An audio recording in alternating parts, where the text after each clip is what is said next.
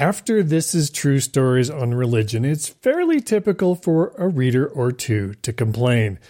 This time the complaint was, Why should I have to develop a sense of humor about his religion? This episode is my response to that question. It, of course, comes down to a matter of uncommon sense. Welcome to Uncommon Sense. I'm Randy Cassingham. If my voice sounds a little odd this week, it's because I'm getting over a coronavirus. No, not the COVID 19 coronavirus, but a coronavirus. That's what the common cold is. So many are letting an unfamiliar term scare them. One of the great things about uncommon sense is that it helps people step back and not be afraid, but rather choose to open their minds and work to understand what's actually going on. Okay, so on with this week's topic. This is an updated reissue of an episode from the first series since a lot of listeners not only weighed in on the subject in the comments, but in notes direct to me they said they wanted to be able to point others to the episode and or the show page again, so would I please get it back online. Okay, here you go. It spun around a story from issue 1242 of the newsletter that brought some negative feedback. That was written by true contributor Mike Straw. There is another detail, and you'll understand the relevance of this in a moment. Mike's wife is an ordained minister, not someone with an online mail order certificate. She earned her Master's of Divinity from Eden Theological Seminary in St. Louis and was then ordained as clergy with the Christian Church Disciples of Christ. I'll read the story in its entirety. Mike titled it, I'd like to picture my ice cream in a tuxedo t shirt. Andrew Richmond and partner Amin Todai named their Toronto, Ontario, Canada ice cream parlor chain after an employee tasted their ice cream and repeatedly exclaimed, Sweet Jesus! Thus, Sweet Jesus Ice Cream. Our aim is not to offer commentary on anyone's religion or belief systems, as our own organization is made up of amazing people that represent a wide range of cultural and religious beliefs, Richmond says. Rather, he continues, they wanted to celebrate the popular phrase that people use as an expression of enjoyment, surprise, or disbelief. Some conservative Christians disagree. Sweet Jesus is all about trashing Christianity and mocking the saving work of our Lord Jesus Christ. A petition hosted on the conservative advocacy group Citizen Go's website claims. The petition accuses the parlor of hate speech and demands that their name be changed to Eliminate Mockery toward our Lord Jesus. Mike's tagline on the story, which generated the complaints, is there is a time to weep, and a time to laugh, a time to defend your faith, and a time to have a sense of humor. If you don't already know, that's a twist on Ecclesiastes 3. I'll link to the verse on the show page. I'll read you two of the letters, though without naming the writers, since my point isn't really to call out any one person specifically, but rather to help illustrate what the point is here. The first letter was from a reader in Michigan who writes I don't normally get bothered by things like this, but the ice cream place called Sweet Jesus, why should I, as a reasonable Catholic, have to develop a sense of humor over a violation of the second commandment? Would you tell a Muslim to get a sense of humor over a Mohammed cartoon you found funny? First, absolutely. I think Everyone should develop a sense of humor, especially regarding the things they feel strongly about, since every topic known to humanity should absolutely be able to stand up to humor, especially humor this gentle. And in fact, I have done exactly what the reader suggests within his tenure as a subscriber. For instance, after the terrorist attacks on the Charlie Hebdo magazine staff. I'll link to that on the show page too. So, why should you have to develop a sense of humor? Because you live in the world. Everyone Christian, atheist, or as the reader suggests, Muslim, has a choice whether or not to be offended. For humanity to grow, what everyone really needs to learn is you don't get to dictate whether someone else respects the second commandment or anything else you hold dear. You get to dictate whether you respect your beliefs and how you respond to the world. And that's all. So the choice is the overwhelming majority in this country can get their knickers bunched up every time they hear a minority opinion or realize that because you can't dictate what others say or think, maybe you should endeavor to take a brief moment to see another point of view once in a while so you can understand the world better. You get to choose whether you go through life in a huff or to practice your own faith's dictates and choose to forgive. Or to put it another way, you can choose to turn the other cheek to be struck on the other one also, or maybe even choose to judge not lest thee be judged, to quote from my own cultural learnings in this realm. And in fact, this is exactly what True's mission is to provoke thought with provoke in bold type. You laugh at other people's foibles illustrated in the stories, and the reader quoted here has been a premium subscriber since 2014 and presumably read the free edition for some time before that. And now he's upset that someone is gently chuckling at what he perceives to be his point of view. My take from reading his letter is he's disdainful of the reaction of Muslims to, for example, someone else laughing at a cartoon of Muhammad, implying that's an overreaction. Yet after seeing that and realizing that, he then complains about a really gentle, even a sideways nod to calling Jesus sweet and doesn't see the irony behind that? I, of course, asked Mike to comment since, after all, he's the one who wrote the story. He replies by email I've always felt that if your faith can't stand up to scrutiny and criticism, there may be something wrong with your faith. Not necessarily your belief, but the strength of your faith. If something is the truth, then the closer you look at it, the more it should be evident. I believe the same thing applies to humor. We should be able to laugh at ourselves and our follies.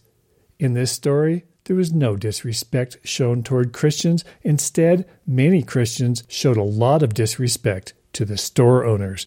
The second commandment, Catholic edition, may be, Thou shalt not take the name of the Lord thy God in vain.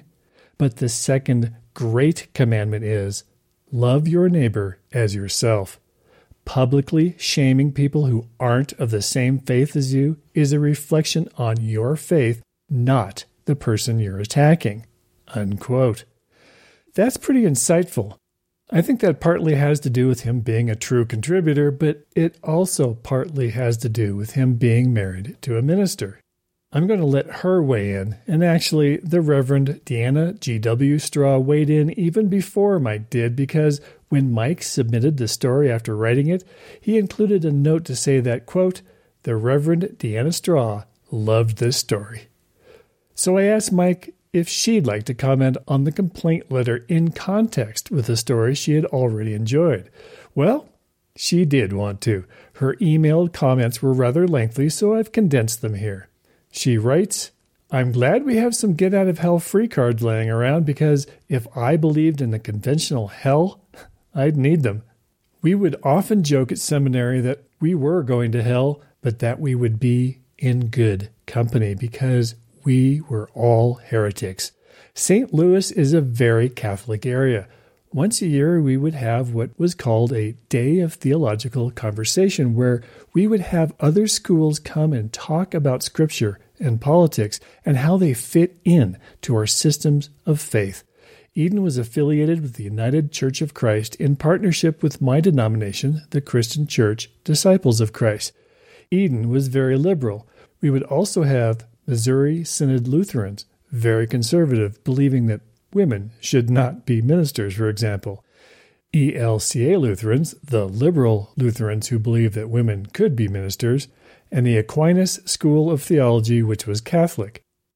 We had a certain way of making sure each other had their voices heard, even though we didn't always agree.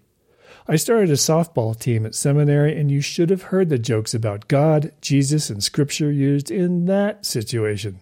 It's okay to have a sense of humor about your religion. It doesn't make it any less significant or special. When I was running services after 40 days of Lent, including Holy Week, which usually meant we had multiple services remembering Palm Sunday, the Last Supper, crucifixion, and lastly Easter and the empty tomb, it's an intense time of study and reflection. The Sunday after Easter to help us focus on the gifts that God through Christ gives us, humor, we would have Holy Humor Sunday. We'd tell jokes. We'd make Easter bonnets. We'd run the service backwards. We'd sing Christmas hymns, have contests over who could create out of crafts the Last Supper scene or do it in person. We'd wear fun shirts and have funny pictures in the bulletins. My point being, it's okay to laugh and have fun, and it is needed. Although I am not offended by sweet Jesus ice cream, it's okay if some people are. Don't shop there, but don't spew hate. The great commandment tells us to love the Lord our God with all our heart, soul, and mind. And the second is like it love your neighbor as yourself. I take this to mean a couple of things. All commandments fall under the great commandment. If you're not out doing good, that is breaking that commandment. If you're spewing hate, that is also breaking the great commandment. And really, Jesus and God are way more interested in doing justice, loving kindness, and walking humbly with God. So if sweet Jesus offends you, I'd ask that an individual reflect on really why that bothers them. In seminary, an answer like, because my minister said, or the Bible said, would never fly. It had to be deeper than that. I'm not saying that sweet Jesus is for all people. I'm just saying it's okay to have some humor about what is holy. There's a picture you can Google of the laughing Jesus. The artist made a picture of Jesus where he's on a fishing boat laughing. He was just being a dude. And I'd like to think that Jesus was more than a Christmas and Easter Jesus, but also a man who made a difference because he understood humanity, and humanity has to laugh. I'd also refer you to Pulpit Fiction, a podcast done by two people I went to seminary with that uses pop culture and theology together. Their humor is in there too, and it's thoughtful most of the time. Unquote. I'll link to the podcast she mentioned in the show notes. Reverend Straw starts right off with the Get Out of Hell free cards, and that's exactly what they're all about. Take a chill pill. You don't have to be so serious about not only other people, but even more importantly, your own feelings especially your own feelings. That's why readers buy packs of them to give to others having a bad day and to remind them to let go and remember that what's bothering them is temporary and a matter of choice. Seriously, think about it. Most of the ice cream parlor customers are certainly Christians themselves, since we're talking about Toronto here, Wikipedia notes that 67.3% of Canadians are Christians, with most of them being, yes, Roman Catholic, just like Roman Catholic is by far the largest Christian denomination in the United States. The second largest religion in Canada, by the way, is Islam, and they are a very tiny minority by comparison, at just 3.2%. That leaves an awfully big chunk of people, so if you wonder, those having no religion in Canada is around 24% of the population, a quarter. If Christians think they're persecuted, they might want to ask what percentage of their elected officials are atheists. Not many can get elected, even though the percentages in the US are roughly similar. though in the US, the second largest religion is Jewish. And by the way, 19% of self identified American Jews do not believe God exists. So theoretically, to be properly representative, about 20 to 30% of US politicians would be those who have no religion. But do you know what the actual number is in the United States Congress? In January 2019, the Pew Research Center's Religion and Public Life Group reported that the 535 members of the 116th Congress, quote, is overall slightly more religiously diverse than the prior Congress, unquote. But, they concluded, the religious makeup of the new 116th Congress is very different from that of the United States population. Here's how. They found just over 88% of Congress is Christian, 6.4% are Jewish, 0.6%, 3 are Muslim, the same number are Hindu, 0.4%, 2 are Buddhist, 0.4% Unitarian Universalist, only 1 has claimed to be unaffiliated, 1, and 3.4% didn't answer. In contrast, they note 71% of the American population is Christian, 2% is Jewish, and 23% are unaffiliated. The rest are scattered among various faiths, with Islamic, by the way, at only 1%. If you'd like to see all the numbers, I'll link to my source on the show page. It's a fascinating study. Yet, despite all this, we hear again and again how Christians are persecuted in the United States. The numbers prove how wrong they are. Clearly, it's proven that the non Christians are persecuted by the Christians, and we see that in the news constantly. Which brings me to the second reader letter on Mike's story, and interestingly, he's from Michigan too. He writes Some folks have a strong faith, not much bothers them. Others are very weak in their faith, and thus everything bothers them. Clearly, the complainers are among the latter. To be clear, he is referring to the people within the story who are complaining, not other readers, since when he wrote he didn't know there were any complaints from readers. But this is how the rest of the world sees such complainers as insecure in their faith. They can be shaken to the core, and again, we're speaking about the people in the story who are complaining with such strong words by the name of an ice cream parlor. Then save the calories and don't go there. That is how those with uncommon sense do it. Whining and going public with how insecure you are in your faith isn't the way to do it. It's as simple as that. If you were offended by the story or otherwise wish to comment, comments are open on the show page at thisistrue.com slash podcast 62.